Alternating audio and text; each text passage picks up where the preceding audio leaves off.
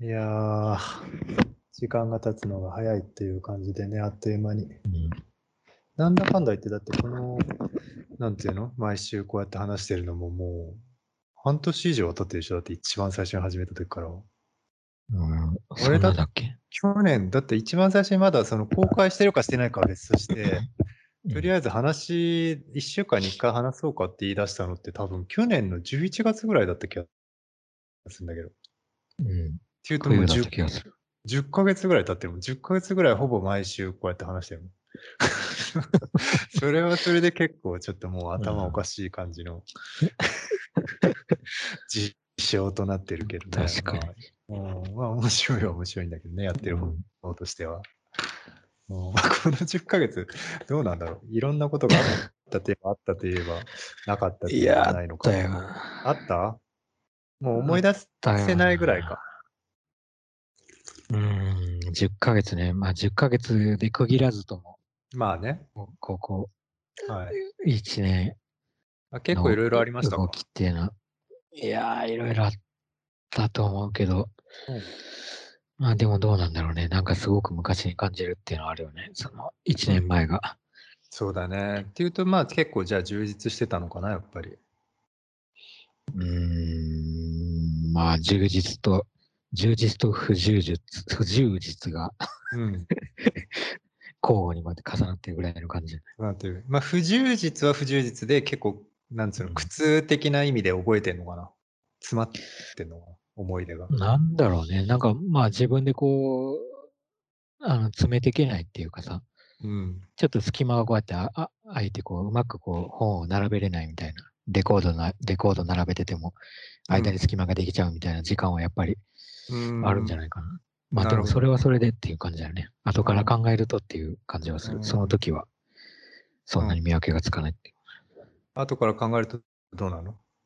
後から考えると、まあその時は、まあ結構あたふたしてこう、ああ、その時はあたふたしてる時なんだ。その間が空いてる時。だだと思うけどね、ちゃんと本をこう、縦に並べてるつもりが、あ、つもりなんだ。結構隙間がでなるほど。できてたりとかって。はいはいはいはい。もう目に見えて隙間ができてるわけじゃなくて、並べてるつもりでも実はちょっと隙間ができてきて、あ、そういう時あるね。なんかボタンの掛け違いみたいな。うんはいはい。なるほどね。まあ、それでまた後からその隙間に別の本入れてみたりして、入れるんだ ねやっぱり詰めるんだ、そこは。まだ詰めちゃう。まあ詰めた代わりにまたちょっと左から抜いたりとか、まあうん永久にそ繰り返しって感じ。ああ、そうだよね。充実とか、充実で終われないかもね、だから。あーあ、何なんだろうね。あの、ずっと並べ替えていくような感覚はね、一体ね。何なんだろうね、うんあれは。あれって誰にでもあるのかなあの、整理。整理っていうのとも違うけど、やっぱりなんか、なんか確かめる作業みたいなものだと思うんだけど、自分の中にある何かを。うん。うーんなんかまあでも確かに本棚で言ったらさ、やっぱり隣にある本で、その本自体が見,、まあ、見栄えが変わったりとかもするしさ、整理っていうか別になんか片付けたいっていうわけじゃなくて、なんか並べ替えていくことで見え方が変わって、それを確認していくような感覚ってあるよね。あるよね。本棚もあるし、なんか机の上みたい あ、そうそう。な。机の上の感覚もあるな。そうそう、あるある。机の上に出してるままのやつと、まあそうだね。本棚の中に入ってるやつと、あそうだね。なんかそその辺も入れ替えか、入れ替え続けるっていう。うん。まあもう永久に開かないやつとかも出たり入ったりしてるうん 時もあるっていううだね。うん難しいよね。引き出し一回入れちゃうとね。うん、まあでも後から引っ張り出したりはできるんだけど。うんうんうん、なるほどね。まあそうだんなありますか、うんいろいろと、でもまあこうやって時々振り返るとね、確かに本棚詰まってたなとか詰まってなかったなとか空いてたなとか、まあ、机のこのスペース何だったんだろうとかね。うんうんいや、確かにさ、はいあの、さっき言ってたみたいに、これ、去年の冬はい。ぐらいからやって,、やってて、はまあもう何回もこの、こういうふうに話して、はい録音してっていうのをやってるはい。っていうのがさ、はいあの、やってるっていうことに気づくのがさ、うん。なんかむしろ忘れてるっていうことで気づくっていうかさ、はい。なんかもう最初の方の、あの、覚えてるやつもあるけど、うん。なんか記憶が薄れてるやつも出てきてるていうかさ。いや、そりゃそうだよね。うん、だいぶね。覚えてないよ。相当量あるもん。うん、だからそれでなんか結構長く、あの、それなりの量やってんだなっていう。なるほど。感覚になるけどね、なんか。忘れたものがあるっていう感覚が、まあ、その全体量,、量を想起させてるっていう。うん、うん、なんか机の上に出てる本だけじゃなくて、こう、本棚の奥に入ってる本も出てきてるっていうか。なるほどね。感じがする。なるほどね。まあ、なんだろう、ね、それで。何かがやっぱりでも上達してきてんのかな？上達、上達してるのか。全身はしてるのかな？何なんだろう？たくさん増えることによって何が変わってきてんだろう？うん。ん。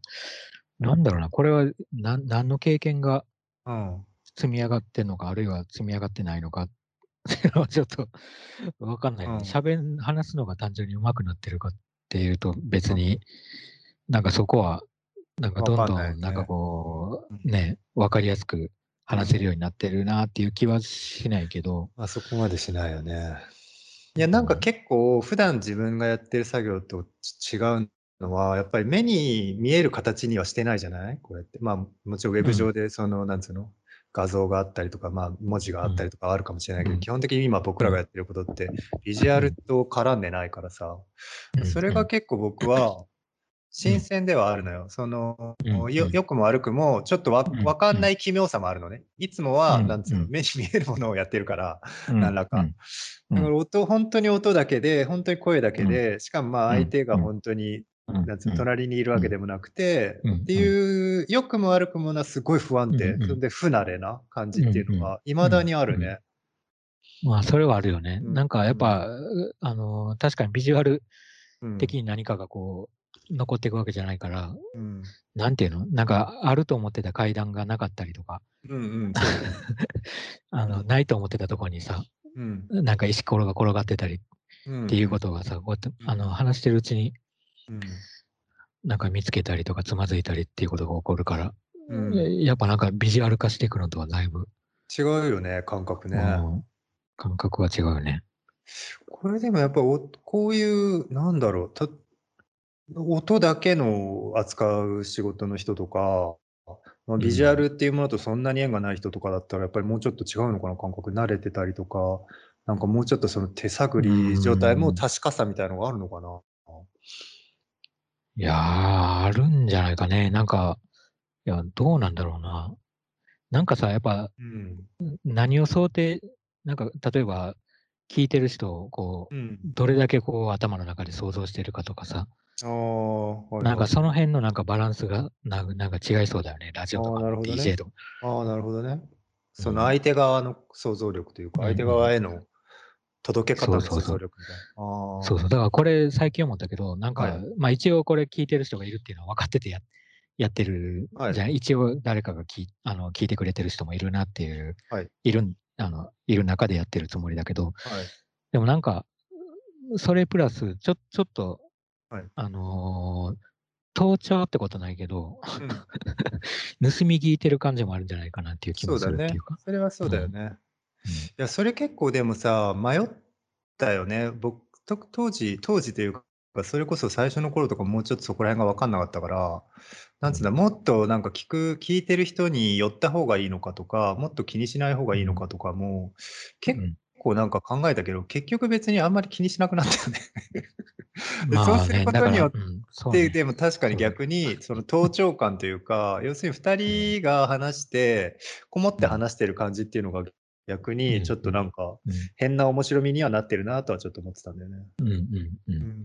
もちろんね、人によってはもっとなんか、リスナーのことを考えてほしいとか思う人いるかもしれないけど、うん、そうじゃない何かを。うんいや、あると思うなんか舞台の上に立って、なんかやってるっていうよりは、うん。あの、部屋の中でなんかやってるけど、壁が薄い、薄くて、うん。耳をつければ聞こえてるぐらいのそうだね。感じはするけど。そうだね。一生懸命聞いてみても、でも結局よく分かってなかったりもするしね。そそ んなに聞かせる気がなあんのかないのかみたいな。うん。それも含めてだよな。うん。うん。いやー、年末みたいな。雰囲気出てるね、これ。なんだろうね。総括みたいな。演技、演技でもないのね。変な、変な、変な。いやそうそう。いや、なんか、さっき、あのテキストで送ったけどさ、その、ワクチンをさ、あなんか言ってた。今日うちに行ったんだけど。ああ、結局行ったの？行くはずだったのだから、あの時間がね、そうそう、連絡が来たのが、もう、結構、あの、なんていうの？俺が予約してる時間と、うん、20分ぐらいしか違わなかったから、うん、到着してからそれを見たの。ええー、そうなんだ。うんうん、だから要するに、ちょっと説明してそうそうどういう状況だったか説明して、もう一回。なんか、あのー国立新美術館で接種できる、なんか一応職域接種というか、その芸,、芸術系の職やつの。職はいはい。そうそう。で、それ今日予約してて。はいはいはい。で、ワクチンを打つっていう日だったんでね、今日がだからね、予定日だったんでね。そうそうそう。で、まあ、できるだけ一応早い時間を予約して、あの、もうさっさと朝、パラパラ打ってしまおうと思って向かってて、はい。そんで、まあ、六本木だから、六本木に美術館あるから、六本木につついて、で、まあ、メールをみ、なんか来てるから見たら、その、なんかワクチンに、そのモデルナのワクチンに異物が混入し,、たから、なんかニュースで見た。うん、そうそう。まあ、すべてじゃないんだけど、そのあるロットっていうか、うん。あのー、可能性のあるロットが、そうそうそう。そうそう。そうで、それが今日の、その、たまたまその神秘の、そうなんだよ。で、今日だけなんだよね。だから、まあ一応今日明日の人たちがそれに当てはまっちゃったんだけど。えー、何だったんだろう、異物って。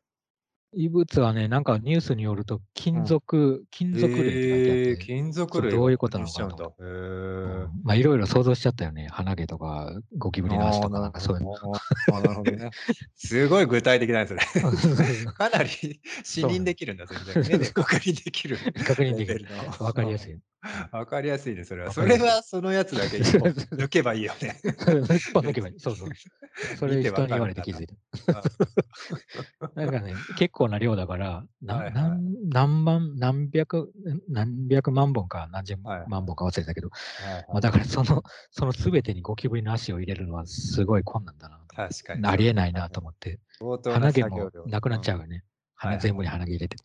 大変だよね、それはね。100人分ぐらいの鼻毛アルバイトが必要になる。アルバイトが、鼻毛を混入させるアルバイトが必要必要になるね、それはね、絶対に。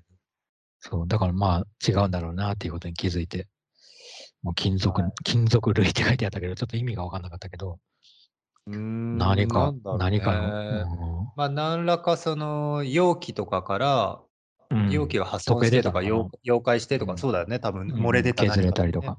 メッキが剥がれたとか、そういうやつかね、多分ね。いや、もうそれを摂取しちゃってた会場もあるらしくて。ああ、そうなんだね。まあ、そういう人もいるよね、そりゃ。そうそう。その金属、金属類が体に入っていってる人も、まあ、いる、いるってことだよね。なるほどね。うん。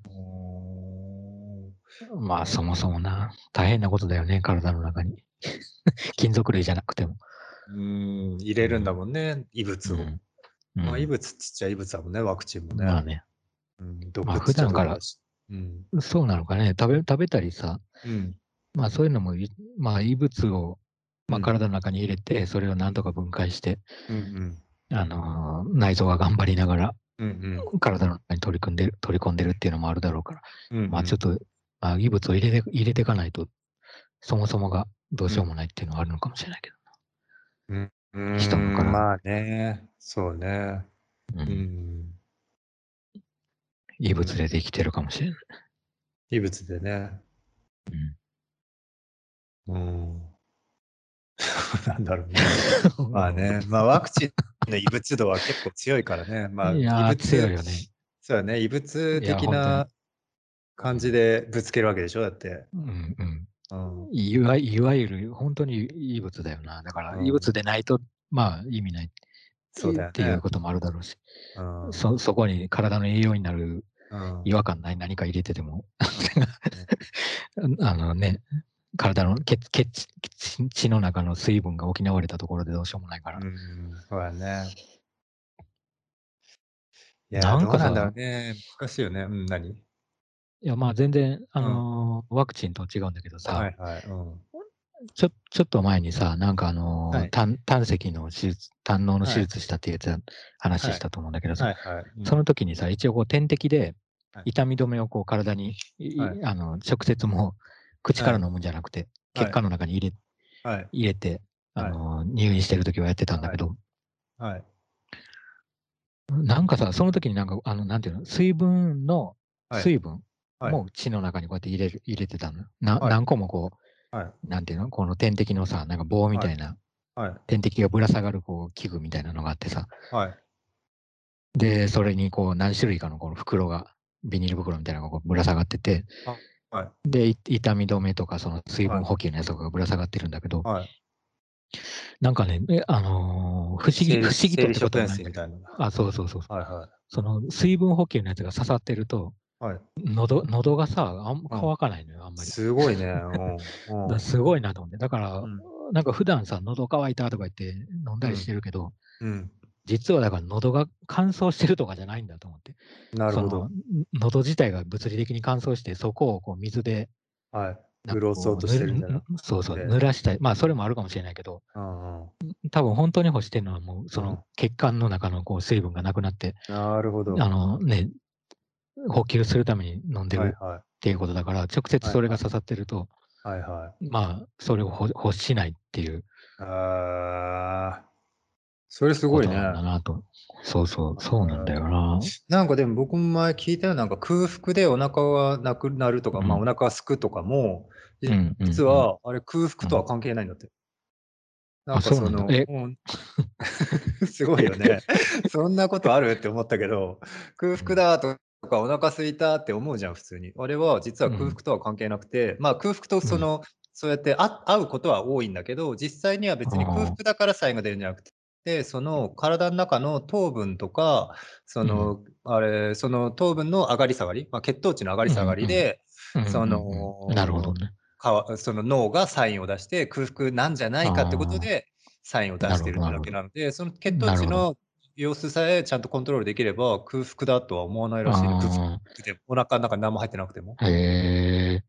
そうかそうか。なんか、それこそさ、ビジュアル的にイメージしてさ、はい、お腹の中になんかこうも、ものが詰まってたやつが、こう、すっきり、うん、まあ何かしらのこう吸収されるなり、うんこになって出るなりして、はい、すっからかになっちゃったからさ、お腹すいたっていう、そうそうことになって、また入れないとっていうそうそうビビジュアルをイメージしちゃうけど、まあ、そういうことでもないんだよね、じゃあ。うん、そう。いや、それ面白いな。なんか、確かに、に、そう言われてみると、別に代弁を出したからお腹が空いたってことはないよね。確かに。まあ確かに。まあ逆はあるけどね。なんかうんこが出てないから、ちょっと、なんかさらに物を入れるのにちょっとなんか苦しい 気がするみたいな時は、気がする。なんかたまに便秘みたいななるほど。時とか、まあ、そう思い込みかもしれない。それこそイメージしちゃってるのかな。そうだよね。イメージしちゃってるのかもね。のが気になるね。本当のとこわかんないけど。本当のとこわかんない。全然関係ないかもしれない。そうだね。いや、そうなんだ。じゃあさ、そもそもさ、そういうふうに、まあ、なんていうの？俺たちはさ、はい、口から入れてお腹に溜まってとかさ、まあ、あるいは水飲んでお喉が潤って、はい、その、はい、あのー水を取り込んでってのをビジュアル的にイメージしたりとか、うんうん、あの感覚としてイメージしてるけどさ、うんうん、いやもうその感覚が全く失われてさ、うんうん、点滴とかでも血の中のその成分が補われ続けてたら、うん、もういいの？ねえ。そう欲望もなくなるのかな？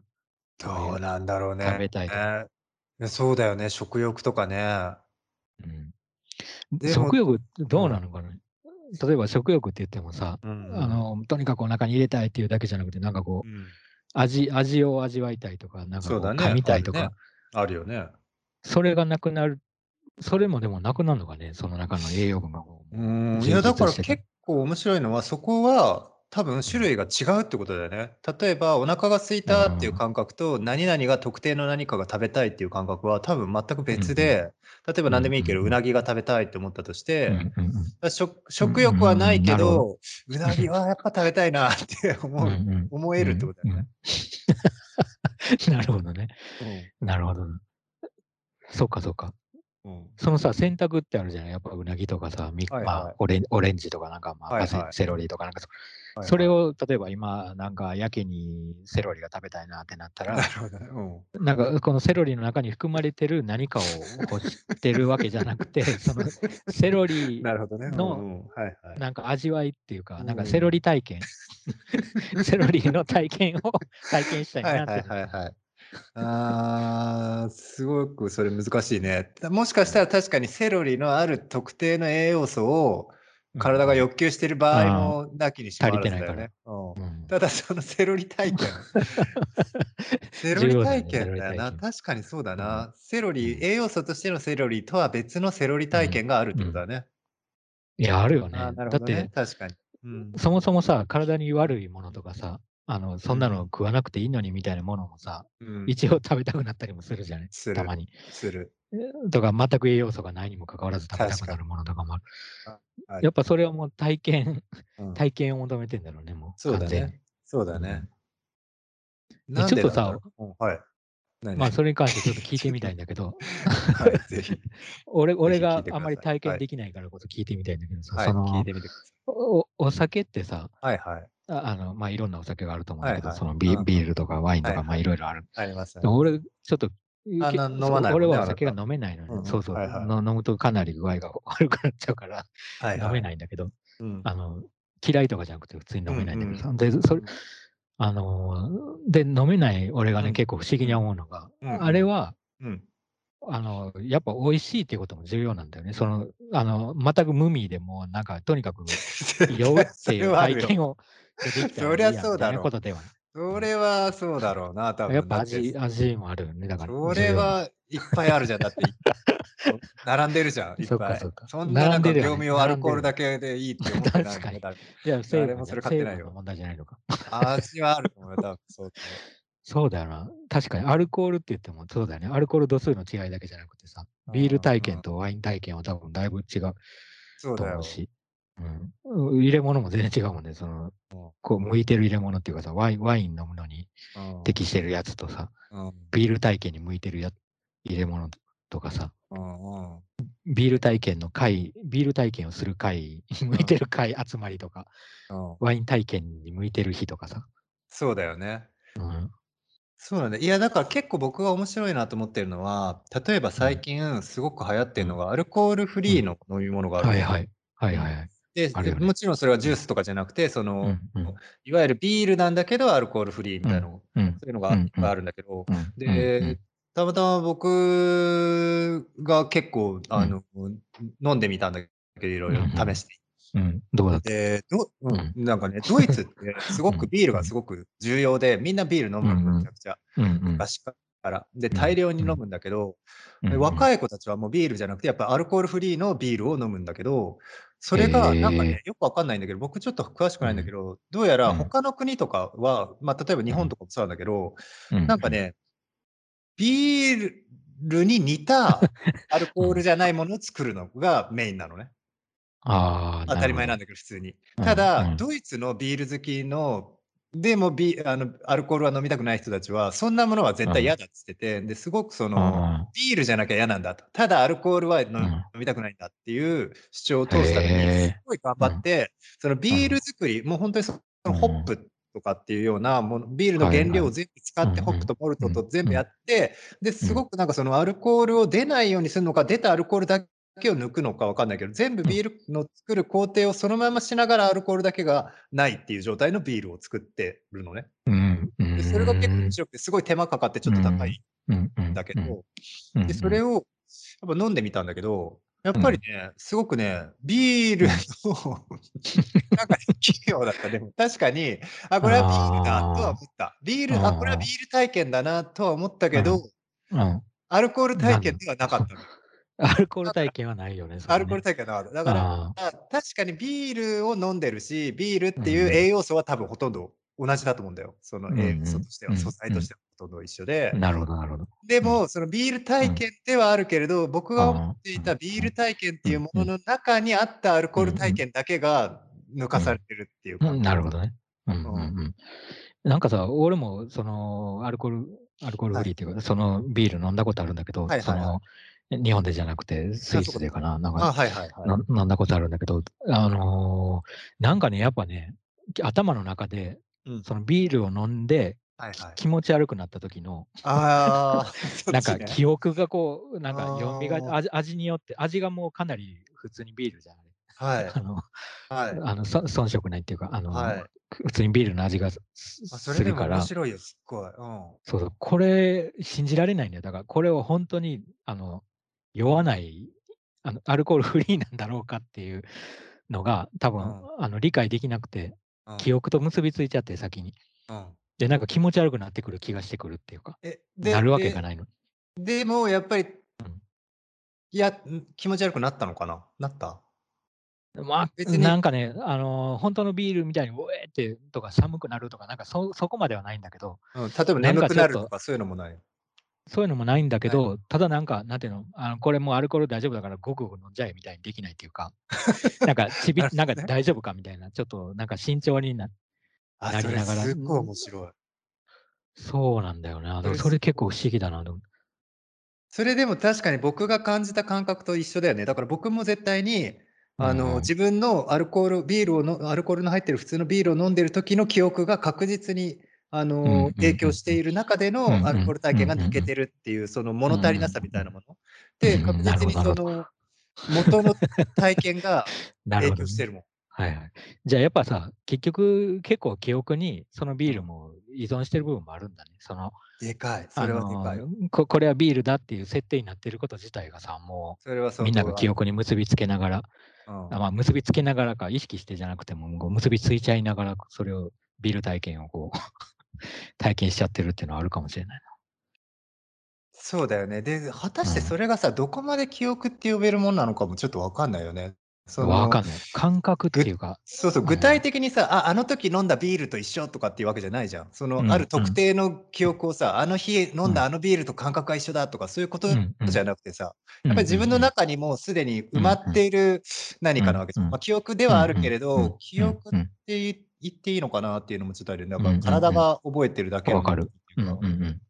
いや、そうだと思う。本当に。なんか、反射的にそうなるからね。別にこ、あの、これどっかで、味わった気がするけど、いつだっけみたいなことじゃなくて。じゃないよね。うん、なんかもう瞬間的にもうそれが自動的に頭の中に結びついちゃってるっていうか。そうだよね。意識せずとも。それこそ体験したっていう何かだよね。体験した体験なんだよね。ああ、なるほど、なるほど。それ面白いな、すごく。うん、そうか、そうなんだな。結構複雑な体験だな、じゃなんか、バーチャルでもないしね。うん、バーチャルでもないし。嘘でもないけど、みたいな。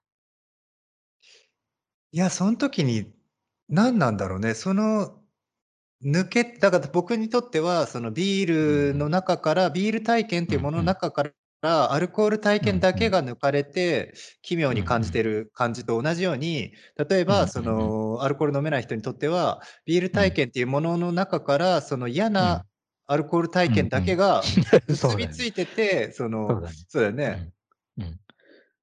だからそれがさ、うん。結びつくのってやっぱりあのビールの感じっていうか、その炭酸の感じとか、あ味、うん。とかが結びつくんだもんね。だからあれが、例えばただの炭酸水にもかかわらず、うん。あの、缶だけがビールの缶だったと してもさ、そんなのビール体験と、あの、感覚的に結びつくってことは絶対ないから。そうだよね。うん。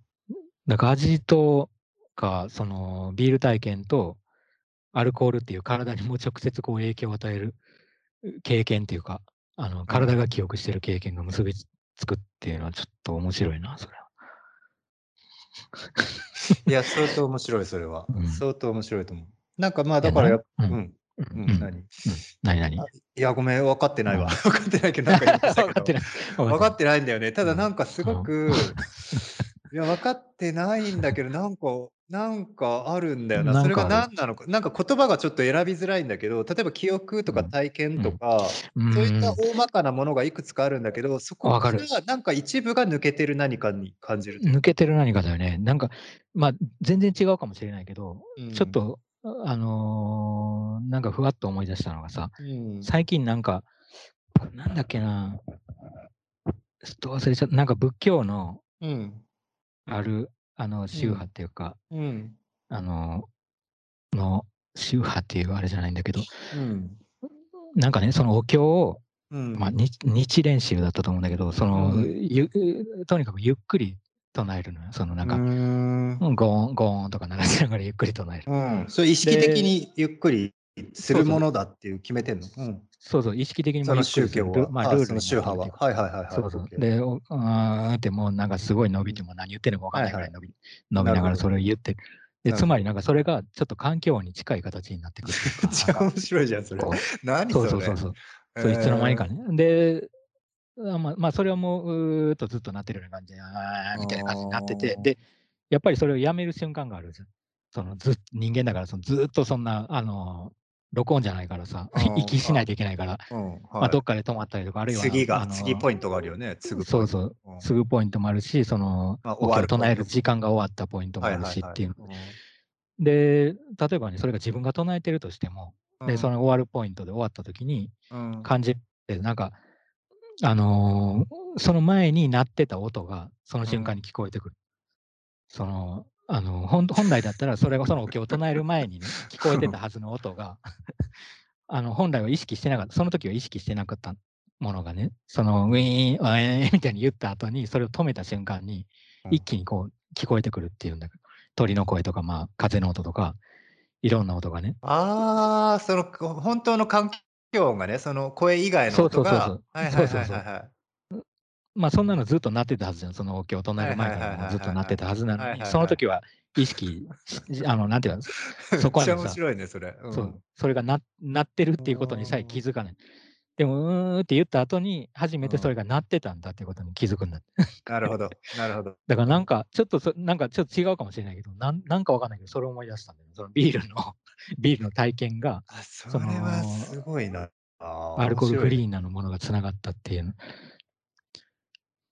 それはでも本当に面白い。その、まあ、しゅその、なんつうお経の話はお経の話だけでも相当面白い体験だね。何なんだろう、それは。そうそう、なんか、まあ、でも、ちょっと面白いのがさ、その、例えば鳥の声が聞こえてくるじゃんと、まあ、その時に気づくとするじゃん、終わった後に、あ、鳥の声聞こえ、聞こえてたんだっていうことに気づく。でもそこから、うん。この鳥の声は一体何の鳥の声なんだろうとか考え出すと、もうそれは余計なことらしいとにかくなんかその、うん、なってたんだっていうことに気づくことが重要らしい。その教えとしてな。なるほど。なるほど。うん、教えなんだ、それ。まあ教えっていうか、その、教えっていうの？じゃあ、それを意図してるってことは、ある程度、その、止めるときに、止まるっていうことと、その止まった瞬間、その聞いた人たちに起こることをある程度意識してるってことだよね、多分分かってるってことだよね。まあ、まあただ難しいのは、それが分かっててもダメっていうところも多分ある。そうだよね、多分。そうそう。まあ、ある意味で、その。まあ、要するに集中しててダメなんだよね、そこに。いや、止まると止まると、よしよし来るぞって思っちゃダメなわけじゃん。そうなの、そうなの。だ気づかないとダメだから、うん、気づくぞ、気づくぞみたいなのとか、気づくだろう、気づくだろうと思ってやってるとダメ。いや、それは気づきじゃなくなっちゃう。うん、気づきって確かにむちゃくちゃ、あのね、奇跡的な状況なんだよね。そう考えると。何かを探してる状況でもないのに、あの、それを見つけてしまうっていうことってさ、まあ確かに日常的にもさ、なくはないっていうか、別にその、今日隣り合ってなくても。うん。うん、でも逆に、なまあこの前なんか散歩の話とかしてたけどさ、はい、なんか探そうと思って何か目的をこう達成しようと思ってやってると、やけにそれが逆に見えにくくなったりするっていうのはちょっと近いものがあるなっていう気がするんだよ。そ なんか、その、探そうとしてない時にこそ見つかっちゃう、なんかこう気づいちゃうみたいなこととさ、多分なんかその、気づこうと思って気づいてはいけない、そのこの、あの流れ一連のこの儀式の。いや、すごく面白い。かなりいろいろな展開ができるな。まあでもメインはやっぱりそうだね。その体験と記憶と気づきみたいなところだよね。すごくごっちゃになる、その、なんつうんだろうな、自分っていう、その、なんだろうね、なんかポーンとさ、自分っていう自覚していた自分がちょっと解き放たれるような何かという、になるというかさ、何つったらいいのかわかんないけど、そこいや、そうだと思う。すごく面白いところだよな。いや、本当になんか、その段階でむちゃくちゃさ、多分こう、ある意味でこう時間的に考えても短いし、そうだね。そその時間を保ってられる時間って人間は結構短いと思う。その気づく時間っていうのはさ、やっぱりこの鳥は何の声だろうってそのその次にその展開していくっていうのはさ、あの結構自然にそうなっちゃうっていうのは分かるし、あの普通にしてたらそうなっていくんだけど、と思うんだけどその気づく瞬間の短さをなんとかこうなんか引き伸ばして多分あの引き,、まあ、引き伸ばすっていうかそこを観察していくっていうかさ自覚なんかその瞬間だけ自覚するっていうの。なんか結構面白いなと思ったな、それ。いや、すごい面白いと思う。面白いと思うよね。え、でもさ、どうやって、その、うんうん。例えばそのさ、お経の話で言うとさ、その、うんうん、聞く人たちはいるよね、うん、その単価の人た,、人たちがいて、その人たちは、でも、一回気づいて、その次聞くときはどういう気持ちで聞くんだろう。いや、だから意外とその気づくっていうことも、あのー、いや、どうなんだろうな、お気づいたみたいな言葉になっちゃうような気づき、俺今気づいてるみたいなのじゃ多分ダメで、ということは、そうだよね。あのー、多分ね、気づい気づくっていう、このなんか動詞にしてはいけない感じっていうの？あはいはい。あわかる、すごく。うんうん、あーって、あ、はいはい、なってる、なんか、うん、なるほどね。あっていうだけ。うんだからその「あ」っていうのは多分永久に何回も何回も訪れることは多分できるんだよね。いや、すごくね、それね、わかる。わかるし、すごく大事だと思うね。あのー、なんつうんだろう、その、まあ、再生再生というか、なんつうの、複数回再生可能な気づきみたいなものってあり得るよね、うん確かに。うんうん。いや、全然繰り返せる。ううん。なるほどね。これすごくいい話だな。僕はすごい。うん。なんか単純に勉強になってるな。いや、そうなんだよな。いや、すごくそうなんだよな。今のその、そうだね、その、要するにその、動詞にしちゃいけない感覚っていうのは、要するにそれが単純なその行為になって、それが一回規制を持ったさ、ものになっちゃうと、例えばまあ、極端に言ったら身体性を伴った一回性の何らかの行為っていうことになっちゃうと、それは違うっていうことだよね、多分。うんうん。いや、違うと思う。ちあそうだね、違うと思うし、なんか設定になっちゃうと違うんだろうね。だから、ここで、この、このお経は10分で終わるから、ここで気づくみたいな楽譜があったらおかしい。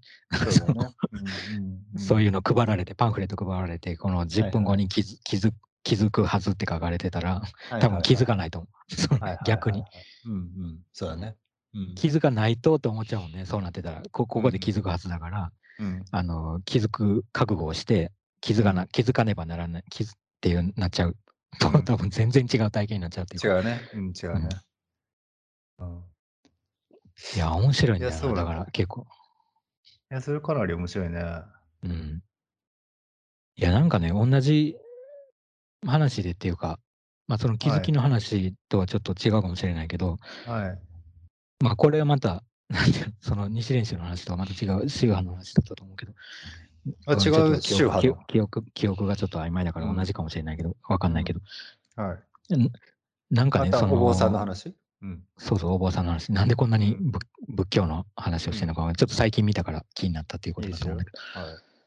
そうね、なんか、うん。あの、ある修行っていうか、まあ、その日常的な行為の中で、お坊さんがそのお寺の中でやってる、ある修行があって、で、それがこう、ななんだっけな、なんか公安みたいな、公安っていう名前だったような気がするんだけど、公の。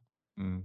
安全ああ、そうそう、あああいや、安全じゃなくてなんだろう、あれ。ああの、案、案、あの、ああ、案件の案ね。あ、そうそう、案件の。はいはい。だったと思うんだけど、ちょっと間違ってたらごめん。だからそ、その、そういうのがあって、うん、あのー、なんかとにかく問い、まず問いを、その構、なんかこう、構想みたいな人が考えて、うん、あのー、そこにね、その、それをお坊さんたちに投げるの、その若いお坊さんたち。構想って高い、そうね。そうそうそう、そのお寺の、なんか、住職みたいな人が、そう、考えて、みんな若い層に投げるんだけど、でその問題が結構、あの答えが考えられてない問いなの、とにかく。はいはい、まあ、そこでなんか例に出されてたのが、確かこう、拍手拍手をしたときに鳴る音っていうのは、右手と左手で鳴ってる音みたいな。で、その時にじゃあ、右手だけの音を聞くにはどうしたらいいかと。はいはい。っていう問いを投げかける。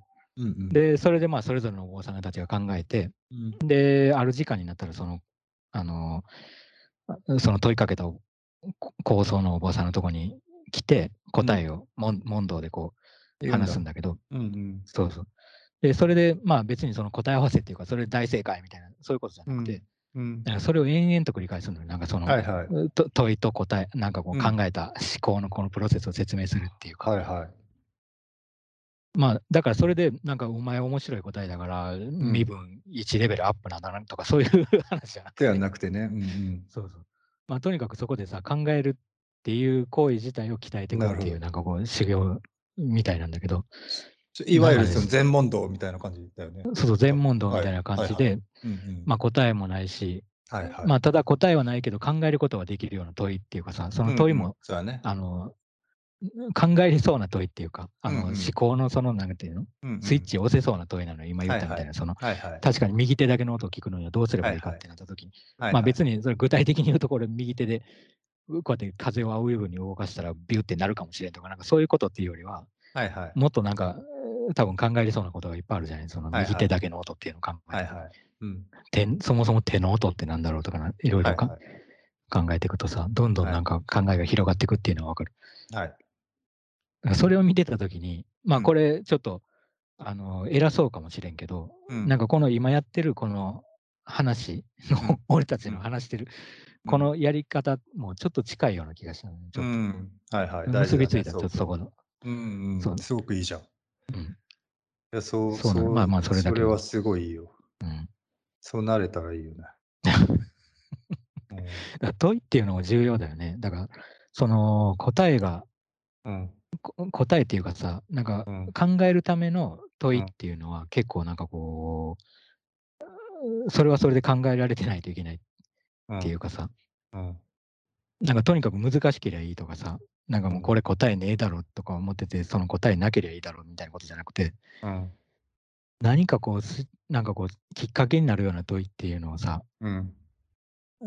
大事だ。まあ、そうそう考えてっていうかなんか話していくっていうのは結構、なんかい多分有意義なことなんだろうなっていうのをそれ見て思ってたんだけど。なんか今僕が考えてたのは、うん、僕が若いお坊さんだとして構想が右手だけの音っていうのを問われた時に、うん、作っ立ち上がって、お坊さんの構想の前に行って、すっと右手を上げたら、構想も右手を上げて二人でハイタッチするっていうのが、すごくいい右手の音っていう。右手同士のね。右手同士の。右手同士。それをじゃあ、コースを相手にやってみたいな。いや、いろいろ考えちゃうな。例えば俺たちがさ、今こうやって話してるさ、うん、まあ確かにさ、声だけを投げ合ってて、はい。で、例えば目の前にいて話してるとするじゃない、カフェとかで、じゃあ座って。はいはい。じゃあその時にさ、握手しながら話してるかっていうと別に触り合触り合ってもないじゃない。うん 確かにね。別にそれはデ結コ構ピンしながらも話してないし。はいはでい。結局はそこで投げ合ってるのも声だけのはずなんだけど、はいはいあの、ただまあもちろん違うのはさ、見見てないじゃない。まあそうだね。お互い向き合ってたら顔を見たりとか、まあ表情や仕草がね。そうそう、表情を見たりとか、何か食べながら食べてたら、あ、今芋食べたなとかっていうのもなんか見てたりもするかもしれない。うん。それがない状態でこう音を投げ合ってるっていうのも結構なんか、まあこの状態が何なんだろうで、まあ最初からさ、それについては結構考え続けてる。うん。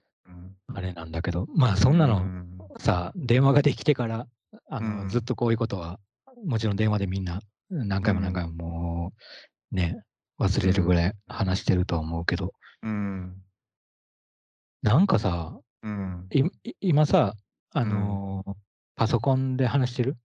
うん。パソコン？パソコンを前にして話してるよ。そうだよね。うん、俺、一応携帯電話にこのなんかマイクみたいな、うん、あのヘッドホンつけて話してるんだけど、うん、例えばさ、これがさ、うん、この、昔って電話っていうこのなんか、ああ、はい、受話器があって。そうそう、受話器があって、それがコードレスだろうが、コードがついてようが受話器があって、でそれを顔にこうやって当ててた、つけて当ててさ、やってたね。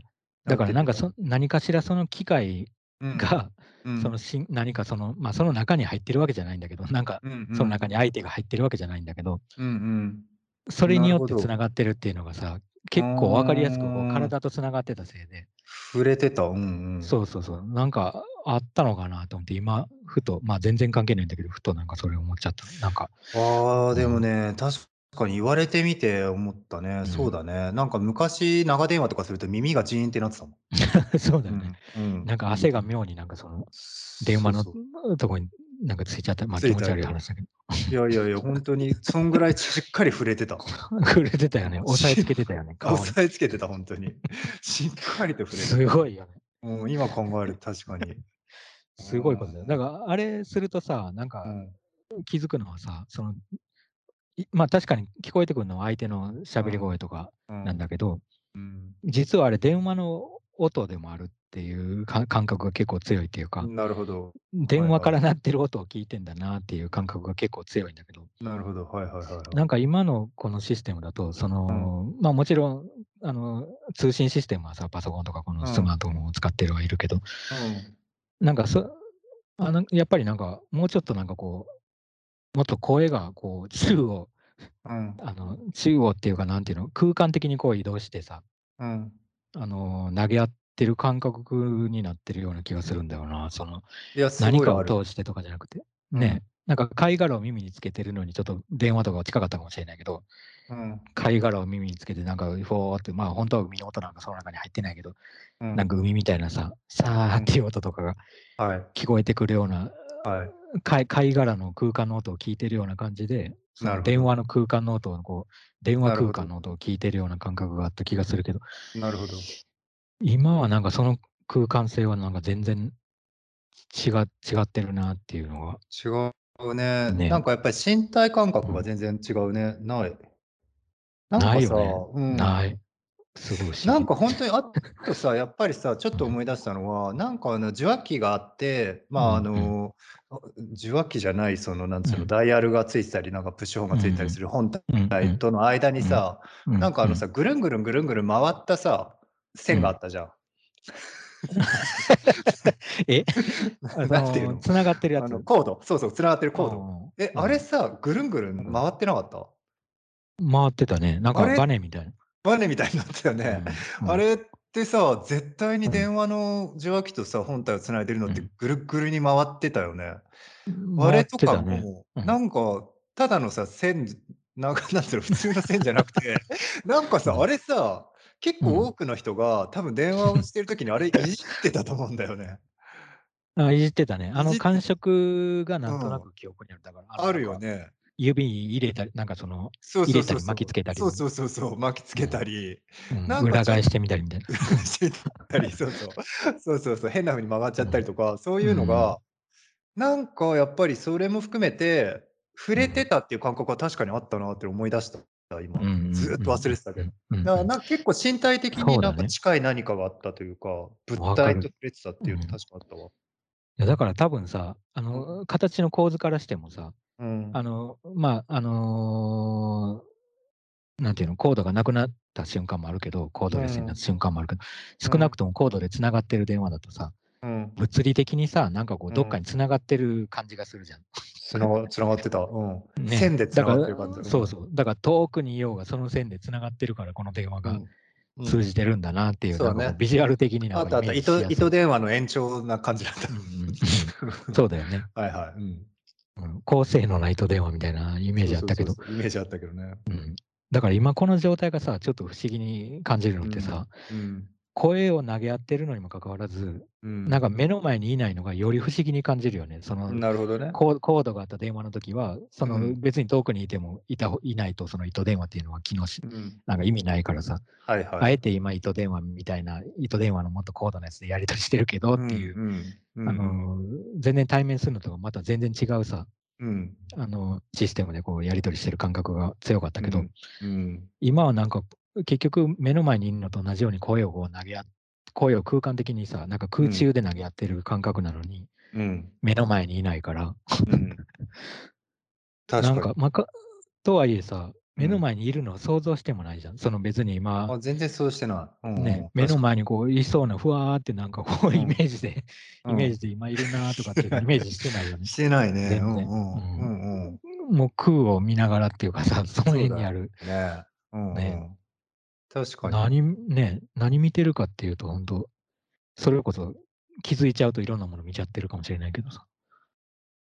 だからやっぱりなんか本当に音だはあるけど、音っていう意識よりも、もっとなんかその意識を 意識が更新してる感じになってるというか、思考が更新してる感じになってるというか、身体性みたいなものを本当離れて、なんかそのお互いの言ってることがどうこうとか以上にやっぱり言ってる内容と意識が更新してる感じがする、確かに。これ何なんだろうね、本当。あのー、なんかさ、うん、その耳が聞こえ、うん、違う耳が聞こえない人ととかってさ、やっぱ唇とかこうやって見て観察して、はい。はいうん、何言ってるのか分かる人とかもいると思うけど、うん、そうそう。うん、なんか結局、結局ってことないけどさ、あのそうじゃなくても、目の前にいたら、まあ口、口をこうやって見つめてるわけじゃないけど、うんうん、なんなんとなくなんか、うん、あのその動き動きも含めて何言ってんのかこう、あの、うん、理解する手助けには確かになってる気がするんだよ。なるよね。その音が聞こえてたとしても。うんうん、それが一番わかんのってさ、やっぱり英語とかになってくると、特になんか目の前にいるのに比べるとはるかになんかこう、うんうん、あのコミュニケーションが取りにくくなるっていうかさ、うん今一番慣れてる日本語だからなんとかこう、確かに。やり取りできているけど、やっぱ見てんだね。確かにな。え、そう考えるとやっぱりその、僕らは今、この最初のアルコールが抜けたビールと一緒で、もともとの アルコールが抜けたわけじゃないか。ら、アルコールが抜きで作られたビールと一緒で、体験を元にしてるからできてることなのかな。それ絶対そうだよね。これ、これしかなかったら、うん。結構、あの、どうしようもない部分って出てきそうだよな。実は。なんか全体験が、そういう、そういう、あの、直接目の前にしてる体験があるし、うん。まあ、ある意味顔も知ってるからとかもあんのかもね。その、確かに。これでさ、顔、なんかね、あの、まあ、ちょっと、あ、まあ、ずれちゃうかもしれないけど、これをちょっと聞いてくれてるある知り合いの人がいて、うん。で、その人が、その、まあ、俺のことは知ってるからさ、俺の顔はわかるの。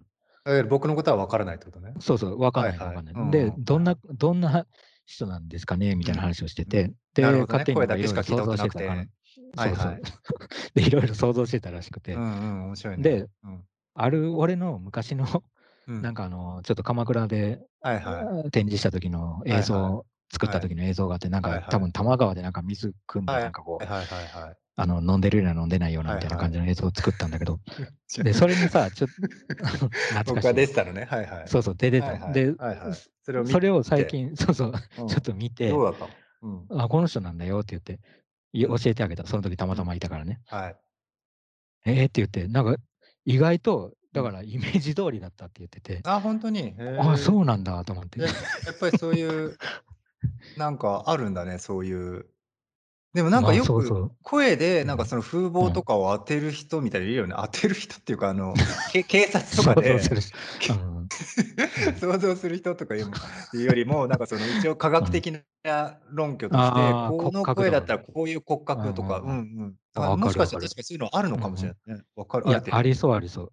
うんうん、ありそうだよね。だからなんか似てる顔の人って確かになんか声がちょっと似てるような気がしなくもない。まあ絶対じゃない。なるほど。へえ、面白い。なんとなく。へえ。